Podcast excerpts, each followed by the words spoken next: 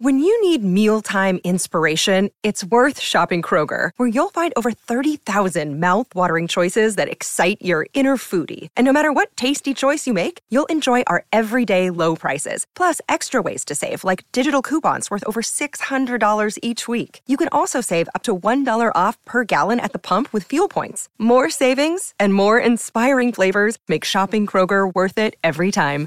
Kroger, fresh for everyone. Fuel restrictions apply. Another day is here, and you're ready for it. What to wear? Check. Breakfast, lunch, and dinner? Check. Planning for what's next and how to save for it? That's where Bank of America can help. For your financial to-dos, Bank of America has experts ready to help get you closer to your goals. Get started at one of our local financial centers or 24-7 in our mobile banking app. Find a location near you at bankofamerica.com slash talk to us. What would you like the power to do? Mobile banking requires downloading the app and is only available for select devices. Message and data rates may apply. Bank of America and a member FDIC.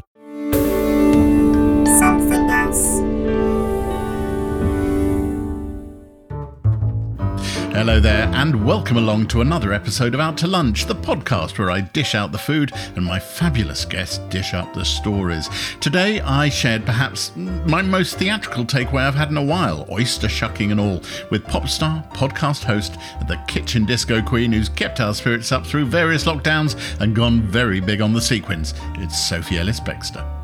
So Sonny and his mate were there, and I literally kind of was like, "Thank you very much, good night." And then I walked off stage and went straight into the catering thing, still in my like chiffon and my secret leotard, and started making them sandwiches. And like, "Have you guys eaten?" And you know, just your brain just goes from one thing to the other thing. Hello, Sophie. Hi, Jay. How are you? I'm very well. So tell me a very clear, important question. Where are you at this point? Where am I talking to you from? Uh, so I'm in my sitting room, uh, and actually it's a really beautiful day. So I've had to shut a bit of the curtain because I was in full glare of the sun, which is nice. Did your doorbell just go? I don't know. Richard kind of popped in and out, but I don't know if he was. Is something to at the check you door? or haven't are just left. opening the. It's here. Ah, brilliant. Really? Oh no! Well, that's. I'm not eating this. Richard's just showing me that. Like, I'm, that's the first time I've seen it. I- I- literally, That that looks is the pretty first. You didn't set this up. I, no, So, no, songs literally, from I've the never kitchen- seen that before. Let's have a look. S- That the songs really from the cool, kitchen disco. The vinyl has just turned up. Yeah, the vinyl just turned up. And how weird is Uh, it that the cover of my album is me in my playroom? I, that, that tickles me. That does. Now, Muzzle now let me top, go and as get my people say. Yes, exactly. And now, can I have my food, please? More importantly, And has that also arrived at the same time? it has. Yeah. All right. Yeah, music and food Brilliant. at the same time. Play on. That's excellent. And also, we managed to basically plug your album in an organic manner, unless you two uh, are basically just the Svengalis of publicity, and it's all gone Oh, rather more beautifully than, No you, than you could have wished. No, Um, but maybe you know, unless you have worked it so that my lunch is actually my album, and then I just talk about that. No, I'm hoping I really Yeah, get no- fed. I can hear noises. Is it not coming yet? Oh, this is exciting. Just bring it all in. He's shucking the oysters. He's somebody shucking oysters. That's absolutely brilliant. Someone, the oysters are being shucked out the boot of the car. Apparently. Oh, that is fantastic. Okay, I don't know if mine has arrived, but what's really matters for this podcast is that yours arrived. Oysters. So, so I'll tell you what's happening. That's Happy that's guns. good to oysters, right? Because we did. We always ask, what are your what are your uh, food? You know, uh, any dietary requirements? I eat There everything. was- Easy. well, it was eat everything, but you did say you liked seafood. I do adore So- seafood. So I've gone to a place called Bob's Lobster uh, near London Bridge, which I reviewed and liked very, very much. Um, and they do a lot of things with lobster. So I'll tell you what you've got heading your way. He is shucking, clearly, somebody is shucking rock oysters from Richard Haward, who is a brilliant oyster farmer over in Essex. There should be a lobster beast Wow. Uh, deglazed with brandy, let down with uh, cream and so forth. Oh, tuna word. tacos are coming. Uh, sashimi grade tuna marinated in ahai dressing with soy, ginger, garlic, sesame oil, and lime juice in crispy wonton shells. There's a crab stack, layers of Dorset crab um, with God, more tuna and guacamole. A lobster and crayfish roll, and we'll get to dessert in a minute. Um, This sounds So you've actually- amazing. so you've avoided breakfast, um, and that's made you perfect for lunch, don't you think? I think that's yeah, yeah, yeah. No, I'm I'm ready to eat. What's the quickest one of your guests has ever eaten their lunch? oh my god! Look how much food it is. Thank oh, you. Is that my allowed to say? Yeah, you'll probably end up eating this and sushi, won't you? Oh my word! Is there a song that goes with this? Um, Groovejet happens when you're what? 21, 22? Mm. Twenty-one, yeah. And and there was recently the Guardian ran a piece about you know how we made that, and it does sound like beautiful happenstance. A whole bunch of things coming together Yes. at one point.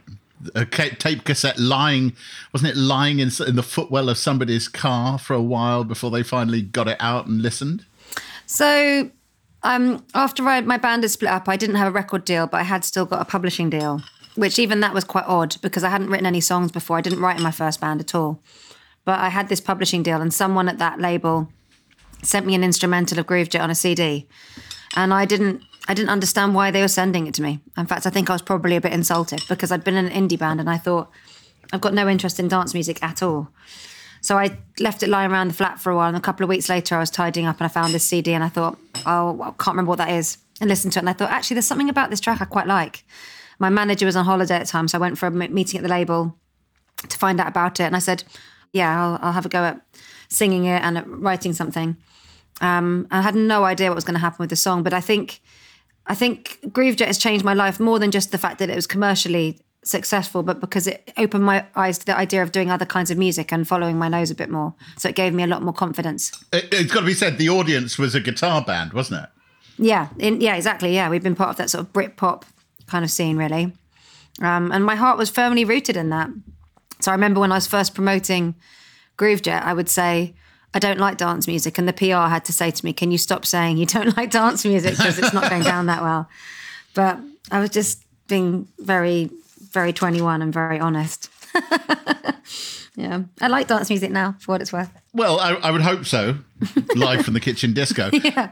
At that point, did you have a plan? Did you, could you see a way forward, or was it live in the present tense? Is that something you've always been good at? Um, yeah, I mean, I wouldn't, I wouldn't wish it on people, but having that failure of my first band, because the first when we signed our record deal, we signed in a flurry of hype. I'd, we'd had six record de- record deals from six different companies, six figure contracts. Uh, it was all very heady, but having that all, our album didn't even chart top 20. And then we were dropped quite quickly after that.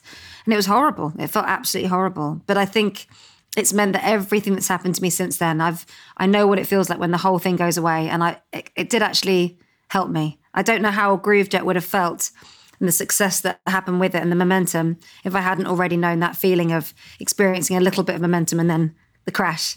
So actually, I'm, I am grateful. I, I didn't like it, but it, it was good for me, I think. The worst bit really was just not knowing what there wasn't. Like, I've got I've got no other things I can do. I've got no other things. I'm not employable in any way. Um, I've got no qualifications outside of my A levels, so I just felt like if it's not singing, I don't know what it is. So I thought, well, it's got to be singing then. And if I'm a real singer, if I really care about it, I'll want to do it no matter what. Did you find that world strange to enter? I think in terms of my own clunky fit into the pop world, I've always, I've often quite enjoyed it. I know that sounds odd, but I think if you know you're not really fitting into the mold very well, it's sometimes quite nice to kind of acknowledge it and just sort of say, well, yes. Um, I don't. I never did feel like I was part of the norm, normal pop thing. Not because of my education or anything like that, but more just because I'm not a very polished person. I didn't don't have dance training. Um, I feel like I've come at things from a slightly odd angle, but I'm quite. It's been quite nice, really, to to just realize I'm not cool and then just and then just be okay with that. Really, I quite like it. You say I've come to embrace You it. I say you're not very polished, but one of the things that always has struck me about you is there is a look to you, hair, makeup, clothes, and you've talked about it. I know you're pulling a face. You've talked about it in interviews about you know uh, this expectation that you reasonably. I think the phrase is put together. Hmm. That surface stuff, you're brilliant at. You, you, uh, nobody did Sophie Ellis Bextor like Sophie Ellis Bextor. You were the moment you appeared, you had a particular look, and you're now staring quizzically out the window at the, am, at the I'm daylight thinking. while you think about this. No, it's fine. I, I'm, I'm hitting the crab stack. Yeah, go for it. I've already um, been eating mine. It's absolutely delicious. The food is fantastic. I feel I have to do a shout out for Bob's Lo- Lobster. This is Yeah, let's- honestly let's doing incredible. Yeah. Uh, the reason I was making a face is because I don't feel like I've ever felt like that on the inside, and that's actually okay. But I think the beauty of what I do, and I'm sure I've done this with lots of people I I watch on telly or I enjoy their music, whatever, is you sometimes join in gaps. And there are things I've really loved. I do love aesthetic. You know, when I did my first video for Take Me Home and I had all like 1950s and 60s fashion and vintage clothes, I've always loved that. But actually, there's been a lot of it that's they're not, it isn't pulled together, but I think you sort of join dots you know, you know, like if you see a word written down and it's got the the correct letter at the beginning, the correct letter at the end, but the words inside are a jumble, your brain will still read it as the word it's supposed to be.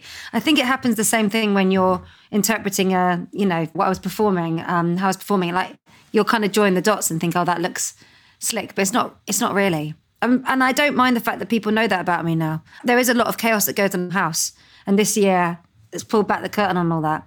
But if for a long time people thought I wasn't, I was a lot more polished than I am. That's quite nice. I'm, I've never really wanted to correct that quite as much as I have this year. Were you okay at dealing with success? Some people find it quite hard. Mm.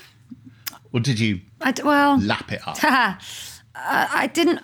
I've never really had a sort of pure, pure success bit. I think because when I thought that my first band were going to be that success, and then it was over before my friends had even finished their first year of uni. So, so that that taught me a big lesson. And then, and then with Groovejet, um, I kind of always felt like I could sort of see it for what it was. So I never kind of got too wrapped up in it. Really, it can all ta change so quickly. And actually, in order to kind of keep going and keep doing what you do, there's a lot of bits where you're the only one who's really uh, you know you have to be quite tenacious you have to be a little bit delusional and believe that there's still good stuff out there for you um, and i think if you lose track of that if you start believing in the success bit then you also have to believe in the failure bit and i chose not to really pay much heed to either i think it's quite a good survival technique i reckon But the thing we now, turning it to the present day, is pop star, brilliant one, with a very controlled domestic life. Well, not controlled, actually, it's chaos um, in the best possible way. But that you embrace domestic life. Your, your Yeah. first son is now, is he 16? Yeah he's 16 And then there's four others. Was it all? And, and I know that you Mm-hmm. I know. have said in the past you get slightly irritated by people asking you questions about all the kids, and you said you understand why because it's an anomaly having five children and so forth. Um, so I'll keep them to a minimum before I go into the more oh no don't worry thing. about that i'm happy to talk about the kids actually it's childcare i get a bit like Well, yeah, I, I, about but actually talking about having children is fine I mean, you, you made a very interesting point. In fact, you and, and my friend Hadley Freeman um, in that episode Hmm. uh, made the point that it didn't matter how successful or, or whatever you were as a woman, you were still the person the nursery called when there was a problem, which is not to cast Yes, aspersions exactly. on on partners and husbands, but that that happens. no Did you always set out to have an enormous family by modern standards? I don't think so. I don't think so. Um, I sometimes think if I hadn't had loads, I would have just had one, strangely. But I think, um, you know, when in my life, whenever there's been a new baby in the family, it's always been a symbol of like a really good thing, a sort of quite a pure, joyful thing. Um, I was on my own um, in my childhood till I was eight, and my brother was born. And Jackson, my brother, I was absolutely obsessed with him, and he was the mark of a new chapter. You know, my my mum and my stepdad, and their very very happy marriage. So I think I always had that association with new people coming into the family and it being positive. And uh, when Richard and I got together, we didn't um, plan on having a child so quickly. We'd only been going out for six weeks when we found out we were having a baby, so it was very early on into our dating. Um, but I think um, family kind of made us the couple we were. It, we, we've always been three, you know, right from the beginning almost. Um, and I think I've always felt a bit like "Ah, I kind of just want to see who else is out there. But I have to say, now that I've had five and I've had lockdown, it has made me think that was quite a lot. That's quite a lot to take on. Because when they're all off doing their own things, there's a bit more of a rhythm to the week. But suddenly finding ourselves two and a half months, just us lot, like in each other's faces all the time, is quite it's quite intense. I didn't always feel like you been sa- that clever. All right, is that you saying enough already? You're done. I'm not one of those people that talks indefinites about it because I, which I, I know is really annoying. But uh, I say probably not. Probably not. I don't know. Probably but then not Mickey's really Pro- cute, so it's hard. and I like it. I like who they all are, and and even when it's even though it's relentless and overwhelming, I still really enjoy family life. Um, So I don't know. But I think, you know, I'm 41 now. I've got five kids. That's, I think that's, I think I've got my hands full. you you said in a in that Hadley Freeman episode of your podcast Spinning Plates with Sophie Ellis Bextor, Hmm. which seems a response to everybody asking you the question. Um, we like to plug, you know, cross plug of, of podcasts. You said at one at one point when when the first one came along, you wondered, you know, would you be able to sing a song again? Would you be able to write a song again? um, was that a real thing? A, a, a doubt that Yeah. you could continue? Yeah, or just especially in the the pop world, it's such a it's so youth centric, um, and uh, no, having a being a mum uh, in the pop world just felt very very awkward bedfellows, and I felt like a lot of doors that had been open were starting to close with with regard to that. Um, it might have been in my What sort of mind. It might have been. Um, well, you know, if you're, you know, they don't on Radio One. They probably don't play many, many women in their twenties have also got a couple of kids. Um, and that also might be to do with loads of other factors. But I just felt like that. Actually, I should put that in context because I recently I turned up on a BBC consumer show uh, that was being co-presented by Kim Marsh, and I suddenly remembered because she was part of Hear'Say, which was the Oh, yeah. Constructed band as a result of a talent show. Yeah. and, and the big story of that was the sudden revelation that she had two kids and she kept them secret. This was only Yeah. 20 years ago. And it struck me as amazing that that should have been seen as an issue. Do you remember that moment?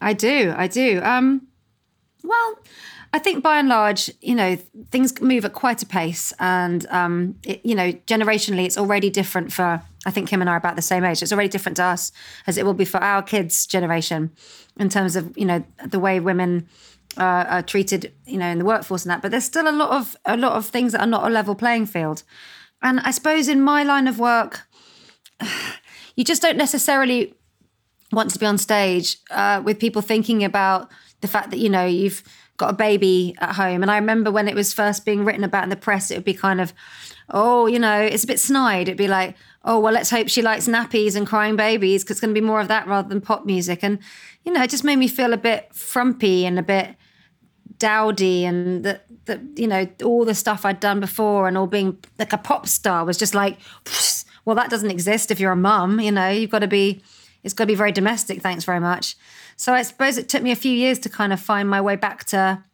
feeling like me and Sonny's mum at the same time and how I could marry those two I have to say, that's the brilliance of Kitchen Disco, of what you did throughout lockdown, apart from keeping our spirits up, was you were mother of five because they were all dancing around you. Apart from your eldest, you spent most of it in the armchair. I um, know well he was looking after the little one No, I know that was what was so brilliant. Mm-hmm. you could have thought that he was actually didn't want to be part of it, and then he noticed that your smallest was sort of perched on his knee most of Yeah. the time. yeah Um, yeah no he's very it- it- helpful But that was the thing. It was it, it was presenting you in that role of domestic person. You have a kitchen, but you can still bloody rock a sequin. Um, Thank you. Well, maybe I needed to show myself too, you know.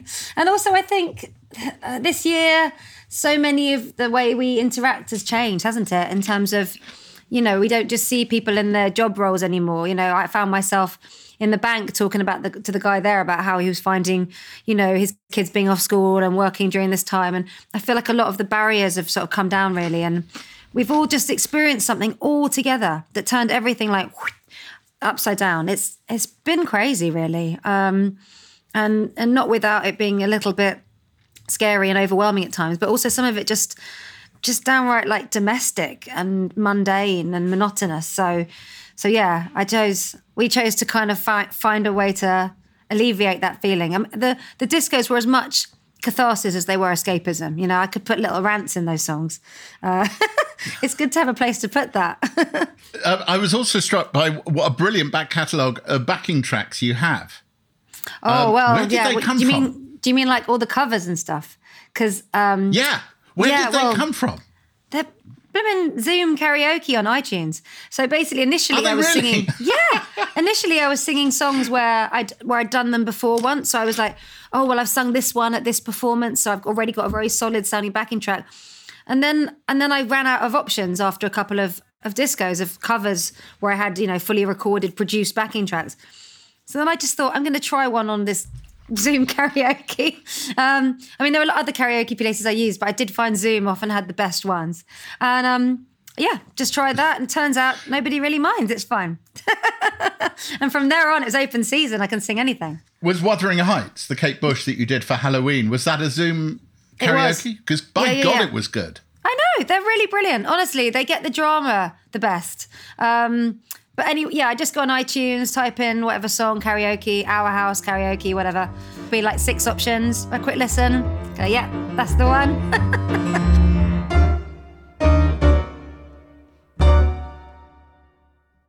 Do you ever wonder how celebrities order food? Like, is Sarah Paulson a Diet Coke or a regular Coke girlie? Some peasant coke? No. Or how does Sofia Vergara order a pizza? No, no, no tomatoes. I cannot eat tomatoes. Tomatoes? Yes. Are you cool with mushrooms? Not really. If these are the details you need, and I know you do, I have the podcast for you. I'm Jesse Tyler Ferguson, and on my podcast, Dinners on Me, I take some notable friends of mine out to dinners in Los Angeles and New York City. Listen wherever you get your podcasts. That thing was delicious. Have you tried the tacos yet? no, I was waiting for that, but I know I'm one taco down because Richard. Not only did he take the other box of them, but he also took one of mine, which is a bit strange. He's had four. But anyway, oh my. Really? word. Have you tried one already? Yeah. Well, I'm in the middle of one, and it's Oh wow. it's Mm. really good. It's it's a kind of wonton shell with tuna and a bit of wasabi and a bit of this and a bit of that, Mm. some lime. That's delicious. God, our life's shit, isn't it? What a sucky way to spend your lunchtime. No, this is amazing. Can I I know. Can I be a repeat guest? So let's be optimistic. Yeah. Are you are you looking forward to being back on stage? Because I, I watched another bit of footage. I do this when I'm about to you know meet someone. Was you performing at Pride in in Trafalgar Square in 2018? Oh wow. Yeah. Uh, it, it was you with backing tracks, and I was thinking, Jesus, that's self possessed. You can't turn around and have eye contact with your bassist or your no, there's nowhere to hide. anybody. There's nowhere to hide, Mm. but you seem to love it. You know what? It's a bit of a confidence trick, but actually, I credit all those sorts of gigs as being. It's kind of been the making of me, really, because a lot of my early gigs, I was terrified, you know, and you can hide behind your microphone stand and you can divert attention elsewhere and you can keep still with an answer. But but doing all these all, all manner of gigs and having to hop up in the middle of whatever atmosphere is already there, you know, and sometimes I've done private shows where I'll sing like I've done some weird and wonderful ones where I've sung for like I don't know, 10 people having supper and things. And, you know, that's actually really nerve wracking. But you just have to find a place in your head where you go and it's the gig you want it to be. And then sometimes if you fake that emotion, you end up having a lovely time. And ultimately, I do love what I do. And sometimes I'll stand there and think, even if I'm just doing this for the pure joy of singing a song and dancing around for a bit, you know, I'm actually happy with that. And I think it's a little bit, you know, when you go and watch a stand up comedian and they sort of turn on the audience who aren't finding it funny and it makes the whole atmosphere go, mm, and everybody thinks this is horrible. With when, you know, if you're an entertainer, if you're a performer, you've got to give the audience the impression that everything is exactly as you want it to be and you've got this and they don't need to feel nervous on your behalf because it's you you're you're okay thanks. So that's basically what i do. I sort of go into that place in my head like it's fine. It's totally fine. I'm not this is not an anxiety dream. It's fine I, I'm a very big believer that the first 30 seconds of any gig or live show, and I do both, Mm. are there to tell the audience, relax, everything's going to be fine. exactly And uh, yeah, yeah, this is going to be good. It's not going to be bad. You- You're in good company if you can get them to laugh straight off, or you can hit them with something musically which makes them go, "Oh yeah, this is all good." Um, exactly talking of pride, you, you once said that there was a particular performance you did at GAY, uh, which kind of released you from inhibitions, where you felt you were in your space. Tell us about, tell me about that. What what was that particular gig? What was it that made it so important for you? Um, yeah, so it was at the old GAY when it was at the Astoria, and it was my first gig back in, oh, I think it might have even been years. Uh, so it was after I'd had um, Sonny. I spent a long time making a third record, so I hadn't performed, hadn't done anything for a long, long time. So let's say it'd been maybe two and a half years since I performed, and I was really quite nervous about it. Um, and I was performing a new single from my third album as soon as I walked out on stage, the audience were just really supportive. I mean, it, I don't know if you ever went to that venue, but the, it was a lovely venue anyway. And the crowd were just really welcoming. And I felt so supported that when I started singing, I just sort of forgot myself a little bit, really. And I think sometimes when you're very nervous, when that emotion tips and you're not nervous anymore, it goes into a kind of a euphoria, you know, like a relief. So I was just dancing around and feeling really comfortable. And when I came off stage, I just thought, I actually performed with far less inhibitions than I normally do. I wasn't as reserved. I just I was going with where I felt, and it just was a bit of a turning point, really. And I thought that's that's that felt really good. And at first, I felt almost a bit bashful, like God, you know, I had lots of friends there. I was like, ah, they all saw me like that. I'd never performed like that before, but but since then, there was sort of no going back, really. Um, and so that's that's sort of turned me into more of the performer I am now, and I prefer it. I'm I'm happier now. Uh, so yeah, it was a lovely night. It was very special. I also wonder whether um, I'm going to tell you a personal story. Having the family at the back to go back to is also a brilliant leveler. Um, the quartet, the jazz quartet that I play with, we do sometimes every now and then. They've both been cancelled this year because of the pandemic, but the Sunday lunch gig mm. at Ronnie Scott's, and it's always a fantastic gig, and the audience is always sold out, and it's always brilliant. They're on their feet because of the timing we play this cracking gig, we storm the crowd, and then we go home and make the kids tea. and it is, it is, it's uh, it's both odd, yeah, and I think utterly brilliant. Yeah, no, I it's sort of I totally get that. Yeah, I've had real extremes with that too. I mean, particularly when my eldest two got old enough that they could come to gigs without needing anyone to be looking after them while I'm on stage and they can literally just be at the side of the stage. And I remember taking Sonny and a friend when they must have been about 12. Um, and I was on my own with them in that uh, Richard couldn't do that gig with me. So I was the only parent. So Sonny and his mate were there. And I literally kind of was like, thank you very much, good night. And then I walked off stage and went straight into the catering thing, still in my like chiffon and my secret leotard and started making them sandwiches.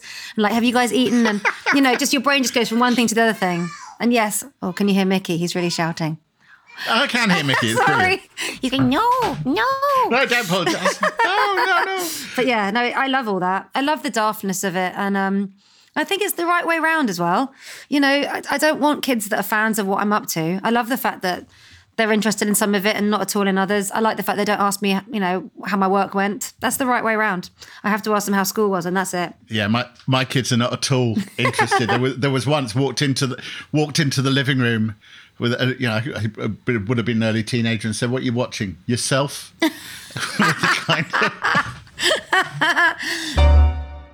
when you came up with the idea for the podcast, spinning mm. plates, was that? I mean, did somebody come to you and say, "Would you like to do this?" Or when they said, "Would you like to talk to lots of other women in a similar situation?" Was it a response to people like me constantly asking you questions about that element of your life? Um, no, I, I said before, I, well, I actually don't mind talking about family life at all. It's a massive part of who I am. But no, I think what it was is that I've got a friend who said, I think you should do a podcast. But you know what it's like doing your own. You can only really do it if you actually love doing it because it takes quite a lot of effort and it's quite, you mm-hmm. know, you have to invest in it. I thought I knew why I was doing it and it was just for fun, but actually it's come to be something that's meant a lot more to me as time's gone on. And I think it's because um, I realize it's not really about being a working parent at all. It's about how you keep that kernel of yourself that you you know the, the, the, sort of version of you when you're just starting out and keep sort of keep something precious about the middle of you so you don't get lost in the homogeny of life which might be family life it might be getting older all the other stuff that happens.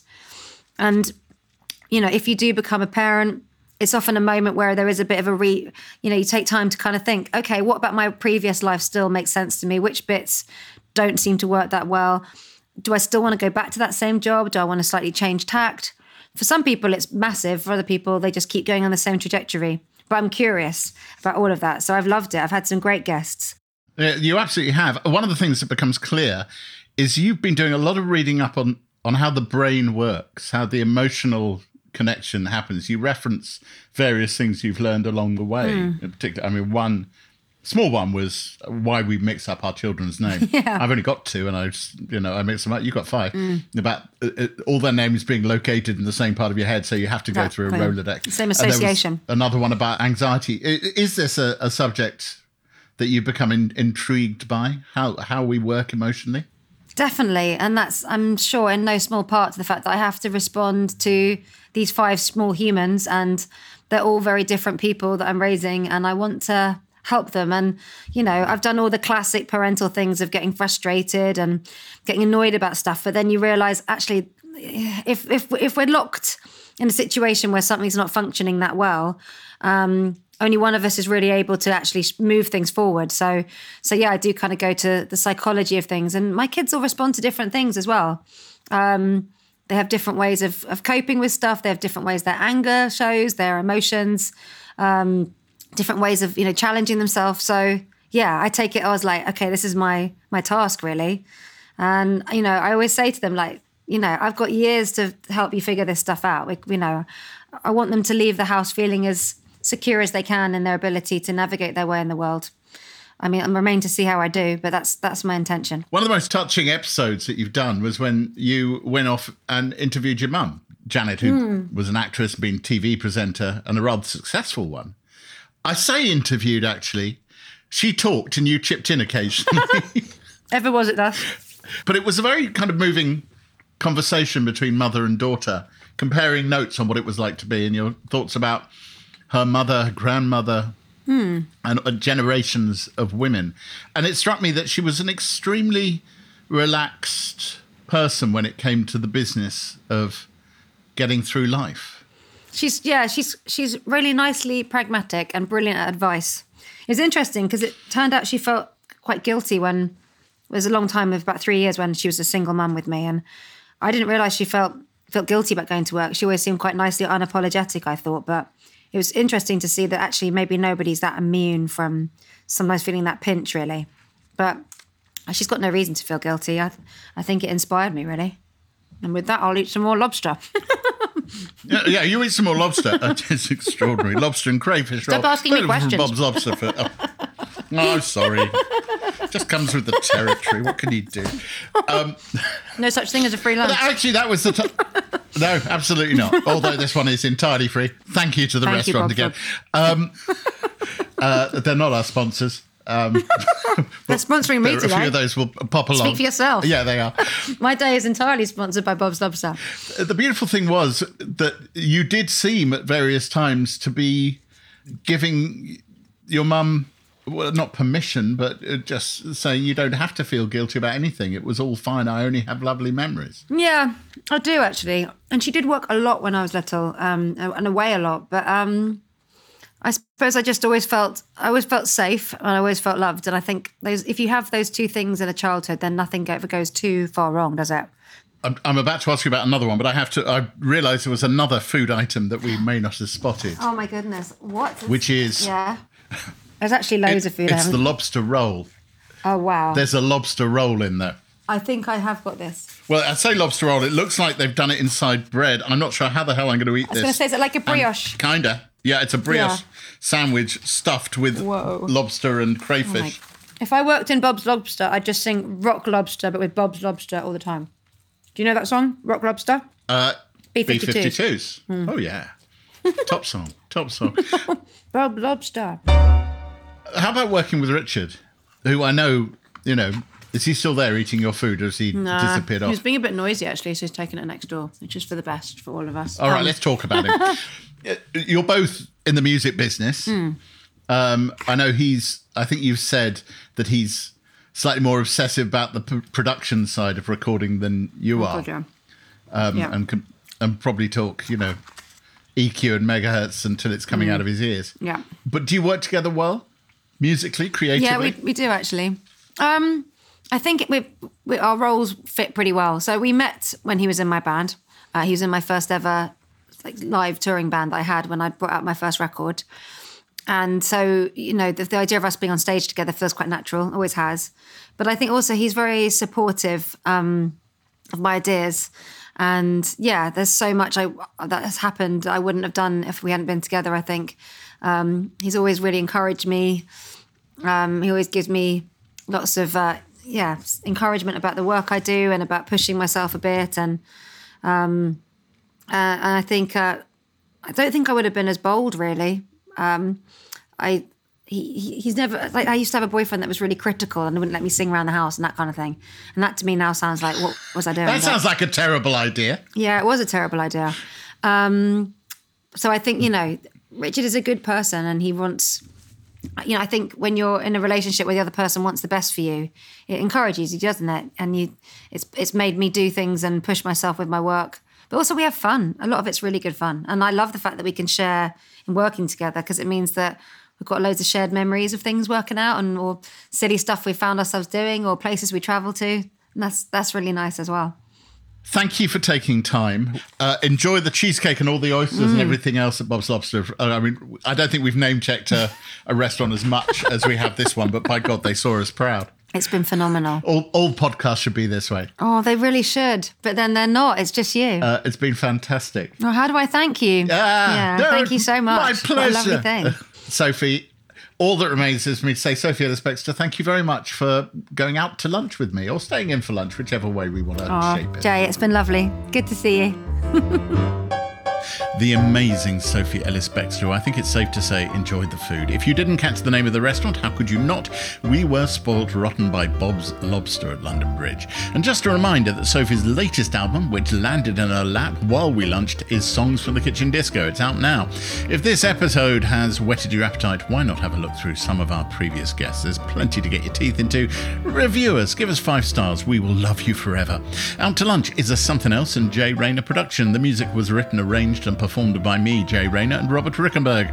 The recording engineer was Gulliver Tickle, the mix engineer was Josh Gibbs, the producer was Jemima Rathbone, and the executive producer is Darby Doris. Additional production is from Steve Ackerman. Next time, I have a transatlantic and sometimes seriously emotional lunch with the superb British comedian making it big in the States. It's London Hughes. and I have loads of energy. And the one thing that like daytime porn and kids TV have in common is energy. Did you need it for both. you need it for both.